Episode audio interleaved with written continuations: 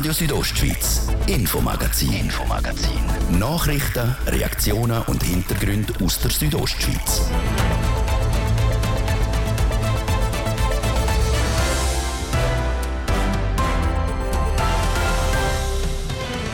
Es fehlt an Heilpädagoginnen und Heilpädagogen. Darum unterrichten auch Personen ohne Diplom.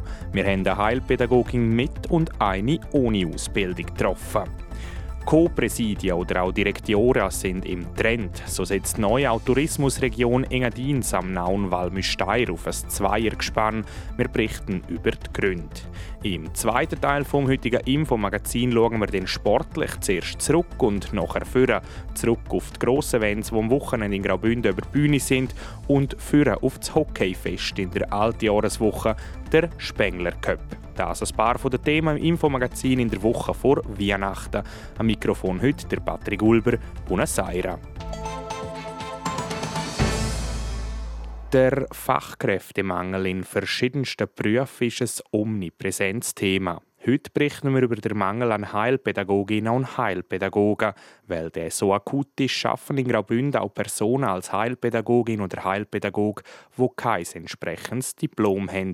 Andreas Sabadi berichtet über eine Person mit und eine ohne Ausbildung. Kinder, die einen speziellen Förderbedarf haben, kriegen in der Schule eine Heilpädagogin oder einen Heilpädagog zur Seite gestellt. Sie können spezifischer auf die Kinder eingehen und auf gewisse Situationen mit mehr Fachwissen reagieren. Das Fachwissen ist aber nicht immer vollständig vorhanden. Denn es gibt Heilpädagoginnen und Heilpädagogen, die auf dem Beruf arbeiten, aber das nötige Diplom gerne nicht haben. Zum Beispiel Janine Wenzin, die sechs Jahre lang als Primarlehrerin tätig war, seit dem letzten Jahr aber als Heilpädagogin in Igis schafft. Es war am Anfang eine rechte Umstellung. Vor allem auch, weil ich davor einfach Klassenlehrerin war. Und obwohl ich immer mit der Heilpädagogin zusammen geschafft habe oder mit verschiedenen Heilpädagoginnen zusammen geschafft habe, hat es da gleich einen Rollenwechsel gegeben. Musste mich einfinden in dieser Rolle als Heilpädagogin und ja, einfach zurechtfinden die Stelle als Heilpädagogin hat Janine Wenzel nur unter der Voraussetzung gekriegt, auch das entsprechende Diplom zu machen. Die Ausbildung, die vier bis acht Semester geht, hat Janine Wenzel im September angefangen. In dieser Zeit habe sie schon einiges dazu gelernt. Durch das Studium hat man wie eine neue Sichtweise gekriegt, dass man vielleicht gewisse Sachen auch anders machen kann, wie dass man es bis jetzt gemacht hat. Man probiert einfach neue Sachen aus und ja, gestaltet vielleicht ähm, die Planung vom Unterricht ein bisschen anders. Gleich wie Janine Wenzin schafft auch Evelyn Dennis Bronnenhuber als Heilpädagogin. Das aber mit Diplom benachteiligt, dass andere Personen ohne Ausbildung die Stelle können antreten fühlt sie sich darum nicht. Trotzdem ist sie überzeugt davon, dass es gut ausgebildete Leute braucht. Das heißt aber nicht, dass jemand, wo, wo im Blut hat, wo wirklich Kind kann lesen kann, kann schauen, was sie brauchen, als jemand, wo die Ausbildung jetzt nicht hat, das nicht auch schafft. Sie selber sind aber um die Hintergrundinformationen, die man während der Ausbildung mit auf den Weg gekriegt hat, froh gewesen. Wenn man denkt, oh, irgendwo in der Ausbildung habe ich das mal gehört oder gesehen. Man hat auch natürlich ganz viel Kontakt zu Kolleginnen, wo man auch mal noch wieder nachfragen kann und sagen, hey, wie ist jetzt das gewesen? Und hast du mir einen guten Tipp? Weil da baut man sich wie auch ein Netzwerk auf, wo immer wieder dient sagt Evelyn Dennis Bronnenhuber, die seit fünf Jahren als ausgebildete Heilpädagogin schafft. Um dem Mangel an Heilpädagoginnen und Heilpädagogen entgegenzuwirken, hat die Bündner Regierung Massnahmen ergriffen. Unter anderem über die hat sich Andrea Sabadi mit dem Dozent an der Pädagogischen Hochschule Arno Ulber unterhalten. Zuerst hat sie aber wissen, was den Heilpädagoginnen und Heilpädagogen mit Ausbildung gegenüber Personen ohne Diplom für Vorteile haben gerade im Bereich ganz genau können beobachten, Situationen anzuschauen, Situationen zu interpretieren und dann auch Schlüsse daraus herausziehen, was könnte jetzt für das Kind oder für die Gruppe in dieser Situation möglichst gute Lernangebote sein, dass sie ihr Potenzial ausschöpfen können. Ich denke, da sie einfach noch eine stärkere Sensibilisierung und bringen auch noch mal mehr Grundlagenwissen mit, um das umsetzen können. Viele Personen ohne Ausbildung zur SHP, also schulische Heilpädagogik, unterrichten in Klassen. Also ein überspitzter Vergleich wäre ja ein Metzger, der quasi in die Chirurgie würde einsteigen Was würden Sie sagen, was bedeutet das für die Ausbildung? Ja. Lehrpersonen, die jetzt keine spezifische weitere Qualifikation im Bereich der schulischen Heilpädagogik haben, bringen auch ein Basiswissen im Bereich von Sonderpädagogik dem Sinn mit. Aber es ist klar, es ist nicht das gleiche Wissen. Das heißt, dass teilweise Kind vielleicht nicht ganz so spezifisch dem Sinn gefördert werden. Aber man muss auch sehen, dass es auch viele Lehrpersonen jetzt auch ohne Zusatzqualifikation das sicher auch gut machen und Kinder auch davon können profitieren aber wenn jetzt die, genau die Lehrpersonen wahrscheinlich auch noch ein Studium hätten, die das schon gut machen, würden das wahrscheinlich eben noch besser machen und könnten es noch professioneller machen zugunsten für unsere Kinder. Kann denn das auch Konsequenzen haben für Kinder? grundsätzlich schauen die Schulen, dass es allen Kindern in dem Sinn auch gut geht. Ähm, klar, es ist gut möglich, dass es allenfalls das Kind nicht gleich ihr Potenzial ausschöpfen kann, weil jetzt vielleicht weniger genau äh, hergeschaut wird und weniger gute Lernangebote äh, geschaffen werden können. Ob das jetzt wirklich danach natürlich äh, Auswirkungen hat auf das weitere Lebensverlauf, das ist ja immer schwierig zu sagen. Aber wir wissen, äh, angepasste Lernsituationen, Lernarrangement, auch gerade auch für Schüler und Schüler mit besonderen Lernbedürfnissen, die helfen natürlich ihnen, also einerseits im schulischen Weiterkommen, aber auch für ihre soziale Weiterentwicklung. Wie schätzen Sie jetzt allgemein auch anhand der Studierenden die Zukunft von dem Beruf? Wir haben jetzt ja können umstellen unsere Studiengänge, dass wir einerseits jedes Jahr in Kooperation mit der Hochschule für Heilpädagogik in Zürich den Studiengang dort können anbieten und dass auch Begrenzung der Anzahl der Studienplätze aufgehoben wird. Und jetzt sind wir jetzt ein bisschen gespannt, wie sieht das aus? Wie viele sich jetzt wirklich dann für das Studium anmelden? Im Moment sieht es aus, dass die Nachfrage wirklich groß ist. Wir gehen aber auch davon aus, für die Lehrpersonen, die jetzt ohne Ausbildung der Druck ein bisschen grösser wird, weil wir die Entschuldigung oder die Ausrede, ja, es hat gerne genug Studienplätze, die fällt eigentlich weg. Also, also dort erhoffen wir uns auch, dass geeignete Lehrpersonen, die jetzt schon in der Tätigkeit als schulische Heilpädagogin oder Heilpädagogik sind, jetzt auch wirklich das Studium aufnehmen. Gibt es von Ihrer Sicht aus einen Wunsch an die Politik, wie das Schulwesen könnte anders sein, gestaltet werden? Ich finde es schwierig, Wünsche, also durch eine Politik zu äußern. Einerseits meine ich, haben jetzt wirklich im Kanton Graubünden Bildungspolitik und Bildungsverwaltung wirklich wegweisend Entscheid dem sind gefällt, dass man da Standort Kur die Studiengänge können ausbauen und intensivieren. Also von dort her ist schon ein ganz großer Wunsch in Erfüllung gegangen. Jetzt wäre es wie gut, wenn man miteinander, und darum glaube ich, ist es nicht ein Wunsch an jemanden, sondern ich glaube, es ist wirklich ein gemeinsames äh, Schaffen von allen Beteiligten der Schule, dass man jetzt wirklich möglichst viele Lehrpersonen dazu motivieren, dazu zu begeistern, das Studium zu machen und so dann wirklich noch zu einer größeren Qualität in der gesamten Schule da noch den einen oder anderen Schritt vorwärts zu machen. Andreas Sabadi im Interview mit dem Arno Ulber, er ist Dozent an der Pädagogischen Hochschule Graubünden.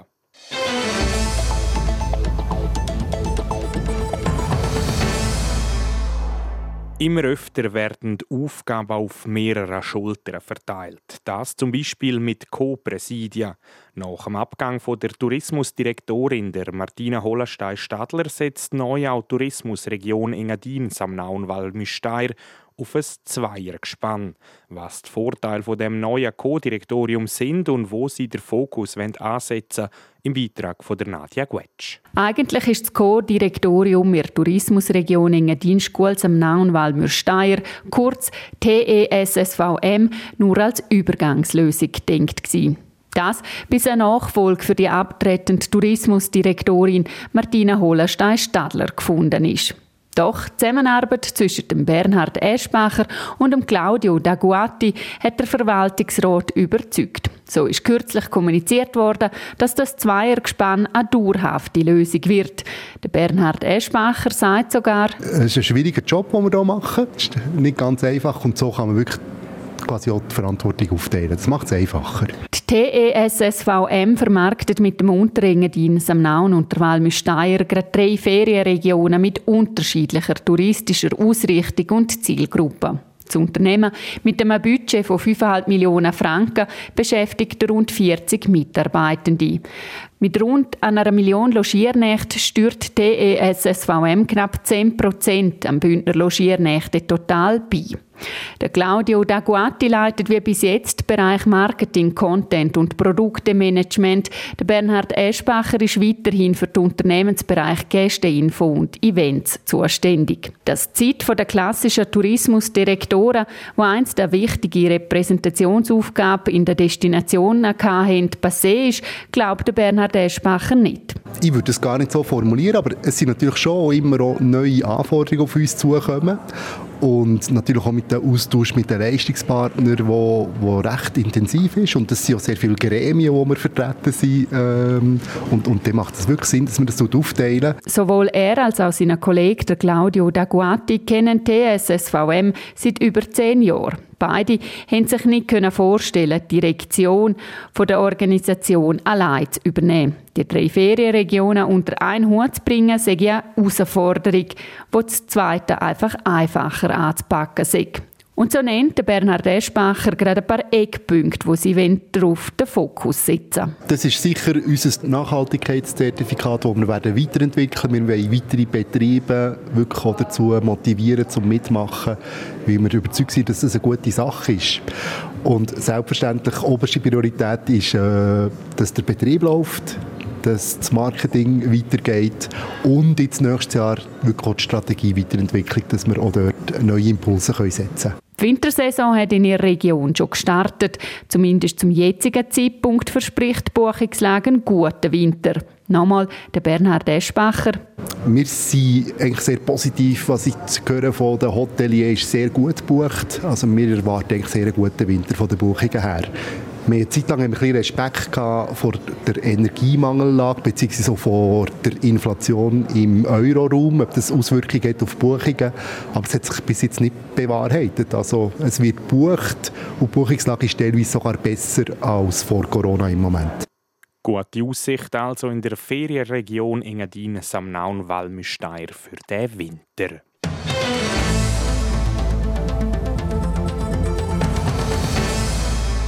Das ist der erste Teil vom Infomagazin Gerade nach Wetter und Verkehr starten wir mit unserer Weihnachtsserie. Heute geht es um einen grossen Holzengel, wo in der Churer Poststraße steht. Und dann schauen wir auch noch für, für auf das Traditionsturnier in der Altjahreswoche. Nach zwei Jahren ohne ist der Spengler Cup wieder zurück. Zuerst gebe ich aber in die Moderation zur Sarah Marti. Das Wetter präsentiert von disco-fox.ch. Die Tanzschule in Chur für Partyspaß. Jetzt mit neuen Kürzen, damit du auf jedem Fest daheim bist. Auf disco-fox.ch. in der Nacht ist es heute recht bewölkt und auch morgen am Dienstag hat es ein paar Wolken am Himmel. Sonst ist es aber recht freundlich und die Sonne schaut auch ab und zu führen. Temperaturen liegen in Chur bei 12 Grad, in St. Moritz und Davos gibt es bis zu 6 Grad. Am Mittwoch ist es wechselnd bewölkt und es kann dann im Norden auch einmal nass werden. Temperaturen am Mittwoch bis zu 9 Grad in Chur. Verkehr. Wir haben den Feierabendverkehr in der Stadt Chur. Es steht auf der Massanzer, auf der Kaserne und auch auf der Rossbodenstrasse. Sonst rollt alles störungsfrei in der Südostschweiz. Ich wünsche eine gute und vor allem eine sichere Fahrt. Verkehr. Ich gebe zurück in die Redaktion zum Patrick Ulber. Radio Südostschweiz, Infomagazin, Infomagazin. Nachrichten, Reaktionen und Hintergründe aus der Südostschweiz.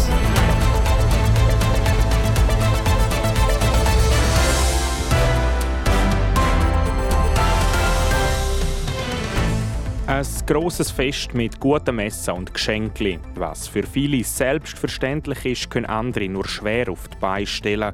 In unserer Weihnachtsserie geht es heute um Institutionen, die Personen mit finanziellen Problemen an Weihnachten unterstützen.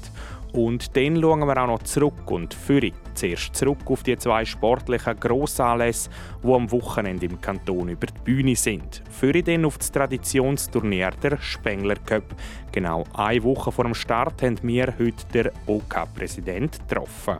Das ist der zweite Teil vom heutigen Infomagazin. Schön sind ihr mit dabei.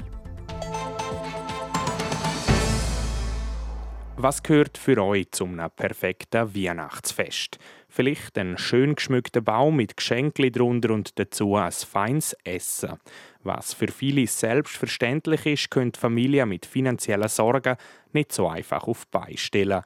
In so helfen die Winterhilfe Graubünden und der Katholische Frauenbund Graubünden. Letztere mit einem Weihnachtsengel, der Wünsche erfüllt.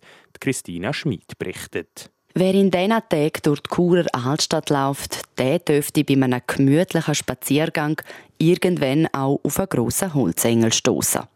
Der steht in der Poststraße. Aber nicht einfach zu Dekorationszweck oder um etwa die weihnachtliche Stimmung in der Bündner Hauptstadt zu unterstreichen. Er hat einen ganz anderen Zweck, wie Irmgard Cavicelli vom Katholischen Frauenbund Graubünden erklärt. Der Weihnachtsengel hat nebendran einen Briefkasten und der Briefkasten wartet darauf, dass Leute, die Wünsche haben, auf Weihnachten dort ihre Wünsche deponieren können. Und das sind vor allem Leute, die nicht in so guten finanziellen Verhältnissen sind.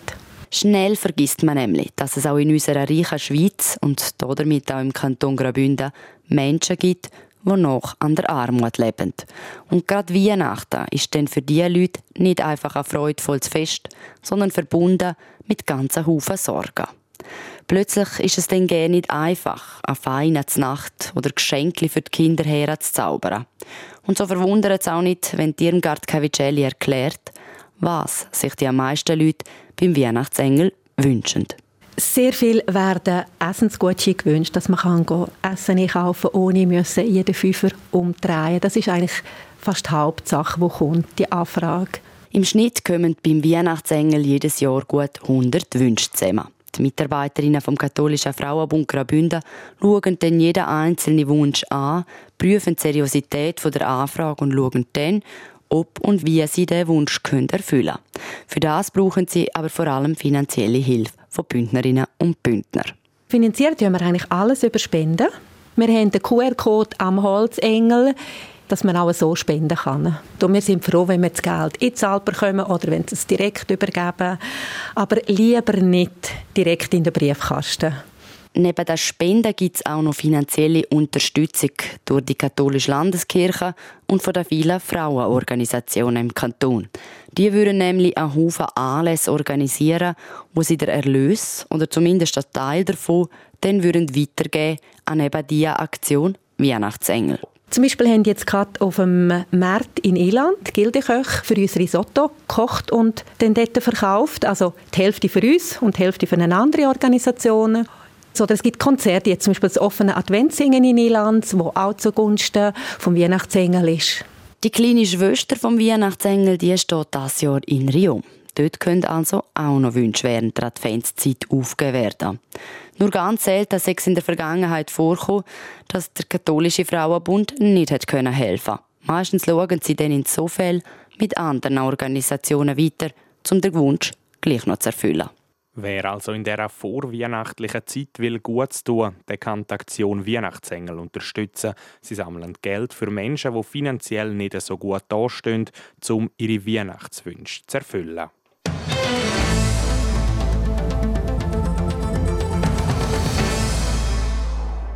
Am Wochenende ist vor allem ein sportlicher Grossanlass im Fokus gestanden der WM-Final im Fußball in Katar. In Graubünden sind aber gerade noch zwei andere grosse Events auf dem Programm gestanden. In St. Moritz der Ski-Weltcup der Frauen und in Davos die Weltcuprennen im Langlauf Davos Nordic. Wir ziehen mit den Veranstaltern ein Fazit. In St. Moritz ist es mit dem Spitzensport einen Tag früher losgegangen als in Davos, weil der Freitag aber wettertechnisch nicht gut war. Neuschnee und schlechte Sicht sind die Organisatorinnen und Organisatoren vom Skiweltcup den froh gewesen, ist das Wochenende gekommen. Ab am Freitag ist einmal der erste Klotz vom Herz weg und dann haben wir das Wochenende geniessen. Es ist Routine reingekommen, man hat gewusst, jeder genau das gemacht, wo er weiß, was er machen muss. Und durch das sehr einfaches Wochenende noch gewesen. Sagt der neue OK-Präsident vom Skiweltcup St. Moritz, der Robin Miozarri. Sportlich hat es aus Schweizer Sicht nur eine Medaille gegeben. Die Corinne Sutter gewinnt in der Abfahrt vom Freitag Bronze. Aus organisatorischer Sicht sind die Trennen aber ein voller Erfolg gewesen, vor allem das Miteinander. Es ist schön, dass man das wieder einmal geschafft hat, miteinander. Äh, jeder Einzelne, egal in welchem Bereich er oder sie eingeteilt ist, hat auf das gleiche Ziel geschafft und dann haben wir äh, mal super Action oben am Berg gehabt. und dann auch alles nebendran. Ich meine, das ist viel mehr als nur der Berg, oder? Zum Beispiel die ganze Infrastruktur und die Organisation der Hotels und auch der Verpflegung, so der neue OK-Präsident, der Robin Miozari, weiter. Mit Blick auf nächstes Jahr sehe es gut aus, dass der Weltcup der Frauen wieder in St. Moritz Halt macht. Im provisorischen Kalender sei das Oberengadin nämlich wieder drauf. Vom Engadin wechseln wir ins Landwassertal und von der Breite auf die schmale Latte ans Davos Nordic.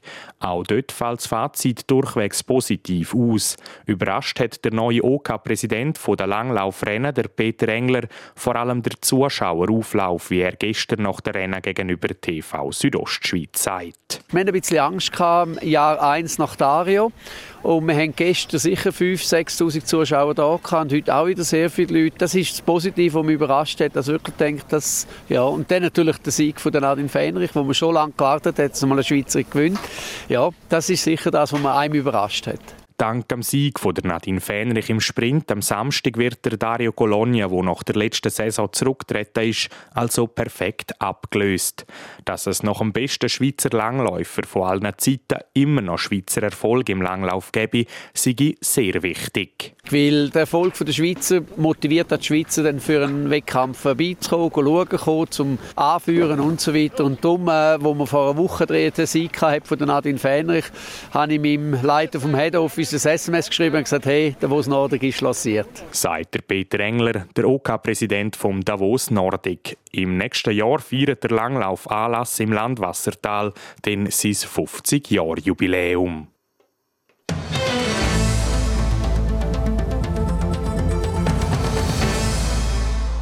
Es ist das Traditionsturnier in der Altjahreswoche der Spengler Cup in Davos. Nach zwei Jahren Corona-Unterbruch findet er vom 26. bis zum 31. Dezember wieder statt. Heute, genau eine Woche vor dem Turnierstart, hat sich Adrian Kretli mit dem Marc Gianola getroffen. Er ist der CEO vom HCD und der OK-Präsident vom Spengler Cup. Und seine Erinnerungen an das Turnier gehen weit zurück, wie er erzählt hat. Ja, ich glaube, jeder kleine Hockeyspieler oder junge Hockeyspieler äh, kommt mit dem Spengler Cup äh, in Kontakt, weil es einfach sehr gut distribuiert ist. Es, jeder kann es anschauen daheim im Fernsehen und so war es auch bei mir. Ähm, wir sind dann immer ein bisschen spät gekommen zu dem Spiel, weil wir halt bis um 4 Uhr können Hockey spielen aber nachher sind wir dann auch go, go Match schauen. Jetzt haben wir natürlich eine andere Sicht auf das ganze Turnier. Früher noch zum Plausch dabei gewesen. Jetzt ist es eigentlich ein Knochenjob. Es ist nicht immer ganz einfach gewesen. In den letzten Jahren hat es zum Teil große Schwierigkeiten gegeben. Wir wissen es alle. Wie entspannt sind Sie noch während dem Spengler Cup? Ja, eben, die letzten Jahre sind ein bisschen schwieriger gewesen, weil es dann einfach ein Krisenmanagement äh, gefragt war. Grundsätzlich ist die Arbeit für den Spengler weit, weit vorher schon erledigt. Es geht dann um Umsetzungen, dann kleine Sachen, die dann halt einmal ab und zu schief laufen, aber nichts Essentielles. Aber schwierig wird es dann, wenn es äh, Unfälle gibt in den Zuschauern oder Unfälle auf dem Eis. Das sind dann die schwierigen Situationen. Aber, aber äh, sobald es einmal läuft, dann äh, lassen wir den Zug fahren und schauen, wie das, wo, wo er dann haltet. Hoffentlich dann am richtigen Ort, am 26. Dezember im Stadion in Davos, dass es dann auch losgeht. Genau eine Woche geht es noch. Eine Woche, wo schon noch ganz viel ansteht. Mit was für Gefühl schaut man jetzt vom OK für? Ist da vielleicht der Entscheid von letztes Jahr, der so kurzfristig noch kam, ist, einen Tag vor dem Turnierbeginn, dass wir alles abblasen müssen. Ist der Entscheid noch irgendwo ein bisschen im Hinterkopf, der Gedanke? Absolut. Also man hat sicher andere Vorzeichen dieses Jahr, aber grundsätzlich habe ich im OK letztes Jahr gesagt, äh, oder letzte Woche gesagt, dass ich eigentlich nur noch Telefon abnehme, wo, wo positiv dann, äh, Feedbacks kommen. Und da, daran halten sie sich im Moment. Also es sieht gut aus, dass wir da äh, einen normalen Spengler Cup durchführen können. Aber die Spannung ist immer da vor einem so grossen Turnier und äh, das muss auch so sein. Was steht jetzt organisatorisch noch in der letzten Woche? Was sind dort die Arbeiten, die noch gemacht werden müssen? Ja, viele Details müssen gemacht werden, alle Abläufe müssen äh, beschrieben werden, koordiniert werden, viele Leute müssen da äh, eingesetzt werden, dann äh, die ganzen Umsetzungen oder der Eisdom äh, mit dem ganzen VIP, das Fanzelt mit den Bands, äh, Live-Musik und Party für, für, äh, für alle anderen. Und dann das ganze Skistadion, das komplett anderes Branding kriegt und Werbung, die dann im Eis ist und so weiter. Das sind so die Sachen, die jetzt noch laufen. Also doch noch viel zu machen, bis es dann losgeht mit dem Spengler Cup. Spengler Cup natürlich ein großer Stellenwert für Davos als Region, aber vor allem eben auch für den HCD. Absolut. Also es ist ein sehr wichtiger Punkt für uns. Ähm, ohne Spengler Cup wird es den HCD in der Form, wie er heute ist, sicher nicht geben. Da, ist, äh, da sind wir zu klein oder zu peripher. Wir müssen dann irgendwie auf 7000 Zuschauer kommen. Und das ist äh, in Davos halt äh, an 52 Matches im Jahr halt noch schwierig. Eben, man ist auch finanziell sehr abhängig von dem Spengler Cup. Das hat man jetzt auch gemerkt im letzten Jahr und im vorletzten Jahr, wo der Spengler Cup nicht stattgefunden hat. Man hat jetzt eine Aktienkapitalerhöhung machen. Macht man sich da nicht auch Gedanken und denkt, wie könnte man unabhängiger werden von so einem grossen Anlass? Ja, bevor die Pandemie kam, hat man immer gemeint, das Event-Business sei krisenresistent. Das funktioniert, äh, auch wenn es eine große äh, Inflation gibt oder was auch immer. Das, die Leute wollen unterhalten worden, die werden. Die, die Pandemie hat zuerst mal aufgezeigt, dass auch der Eventbranche ein bisschen etwas äh, Stein äh, in den Weg gelegt werden könnte. Aber äh, nur der Spengler Cup ist sicher nicht schuld an der, an der, an der Situation, wo der HCD drin war, sondern es ist eine ganze Saison ohne Zuschauer gespielt worden. Das ist viel, viel der größere, relevantere Punkt gewesen. Schauen wir noch für auf das Turnier an sich. Natürlich auch wieder hochkarätige Mannschaften, eigentlich aus allen führenden Hockeyländern aus Europa und aus der Welt sind Mannschaften dabei. Wie stolz macht denn das als OK-Präsident? Ja, unbedingt. Das ist, äh, da hat man sehr groß Stolz, weil man schafft auch lange da dafür. Es sind ja nicht nur eben ein paar E-Mails machen und ein paar Mannschaften äh, zu holen, sondern die, die finnische und die schwedische Mannschaft, die sind lange nicht mehr an dem Turnier gewesen. Und da hat sehr viel äh, Lobbying und, und Psyche in, im, im Norden oben gebraucht, bis man die wieder hat. Und jetzt zeigt auch, wie wichtig das, das ist. Ich meine, jetzt ist uns ein, ein wichtiger Hockeymarkt äh, äh weggeht mit dem, mit dem russischen. Und äh, wir haben immer noch ein unglaublich gutes Teilnehmerfeld mit diesen zwei äh, Exponenten aus, aus, aus dem Norden. Das persönliche Highlight? Als Hockey-Präsident ist jeder, jeder Spengler am 31. das Highlight, wenn man den Sieger kann küren kann. Und äh, wir sind dann auch froh, wenn alle heil und gesund wieder nach Hause ankommen. Sagt der Marc Cianola, der OK-Präsident vom Spengler Cup. Der findet genau in einer Woche in Davos statt. Mit dabei sind neben HC Davos auch der HC Ambri Piotta, das Team Kanada, Helsinki, Örebro und Sparta Prag. Auch wir von RSO sind übrigens vor Ort und berichten live von dem Match und vom Geschehen aussenrum. Und von der Vorschau kommen wir jetzt zum aktuellen sportlichen Geschehen. RSO Sport. Präsentiert von Metzgerei Mark. Ihres Fachgeschäft für Fleischspezialitäten aus Graubünden in Chur, Langquart und Schiers. Echt einheimisch. Metzgerei-mark.ch wir sind wirklich verwöhnt. Auch heute steht die Schweiz wieder auf einem Weltcup-Podest. Adrian Kretli und das einmal mehr, dank Marco Odermatt. Der Nidwaldner ist schon wieder voll im Rennmodus angekommen. Er gewinnt den Riesenslalom im italienischen Alta Badia. Es ist das schon der 15. Sieg im Weltcup für ihn. Der Marco Odermatt distanziert der zweitplatzierte Norweger Hendrik Christoffersen um zwei Zehntel. Dritter wird der Slowen Jan Kranjec. Trotzdem redet Marco Odermatt im Siegerinterview Interview beim SRF von einem harten Rennen. Morgen ist wirklich noch super gegangen von der Energie und jetzt es ist eine lange Pause dazwischen, ist auf einen Teil gut, aber bei werden eher schwerer in dieser Zeit und darum ja, bin ich froh, bin ich noch runtergekommen irgendwie und hätte noch gelangt für den Sieg. Mega cool.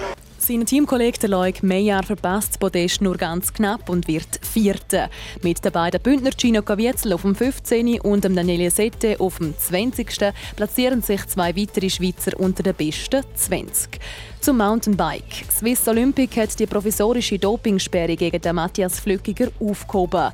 Ihm ist vorgeworfen worden, dass er während der Schweizer Meisterschaften im Cross Country eine positive Dopingprobe abgeliefert hat. Mittlerweile ist klar, die Anprobe von Matthias Flückiger hat zwar als atypisch, aber nicht als positiv gewertet werden. Das sieht jetzt auch die Disziplinarkammer von Swiss Olympic ein und zücht die provisorische Sperre nach rund 120 Tagen zurück. Und zum Fußball nur einen Tag nach dem verlorenen WM-Final hat der Karim Benzema seinen Rücktritt aus der französischen Nationalmannschaft gegeben. Der 35-jährige Stürmer hat wegen einer Oberschenkelverletzung gar nicht erst am Turnier in Katar dabei sein. Wie er auf den sozialen Medien erklärt, ist für ihn jetzt definitiv Schluss mit der französischen Nazi. Der Karim Benzema hat insgesamt 97 Länderspiele bestritten und hat dabei 37 Goal geschossen. RSO Sport. Präsentiert von Metzgerei Mark. Ihres Fachgeschäft für Fleischspezialitäten aus Graubünden in Chur, Langquart und Schiers. Echt einheimisch. Metzgerei-mark.ch so viel Infomagazin für den Wochenstart. Wir sind den Monat Dienstag am Viertel ab 5 Uhr wieder zurück. Online gibt es die Sendung jederzeit zum Nachlesen, das auf südostschweiz.ch podcasts oder auf allen gängigen Podcast-Plattformen. Am Mikrofon sagt Danke fürs Zuhören der Patrick Ulber. Ich wünsche Ihnen Bella Seira. Radio Südostschweiz, Infomagazin, Infomagazin. Nachrichten, Reaktionen und Hintergründe aus der Südostschweiz.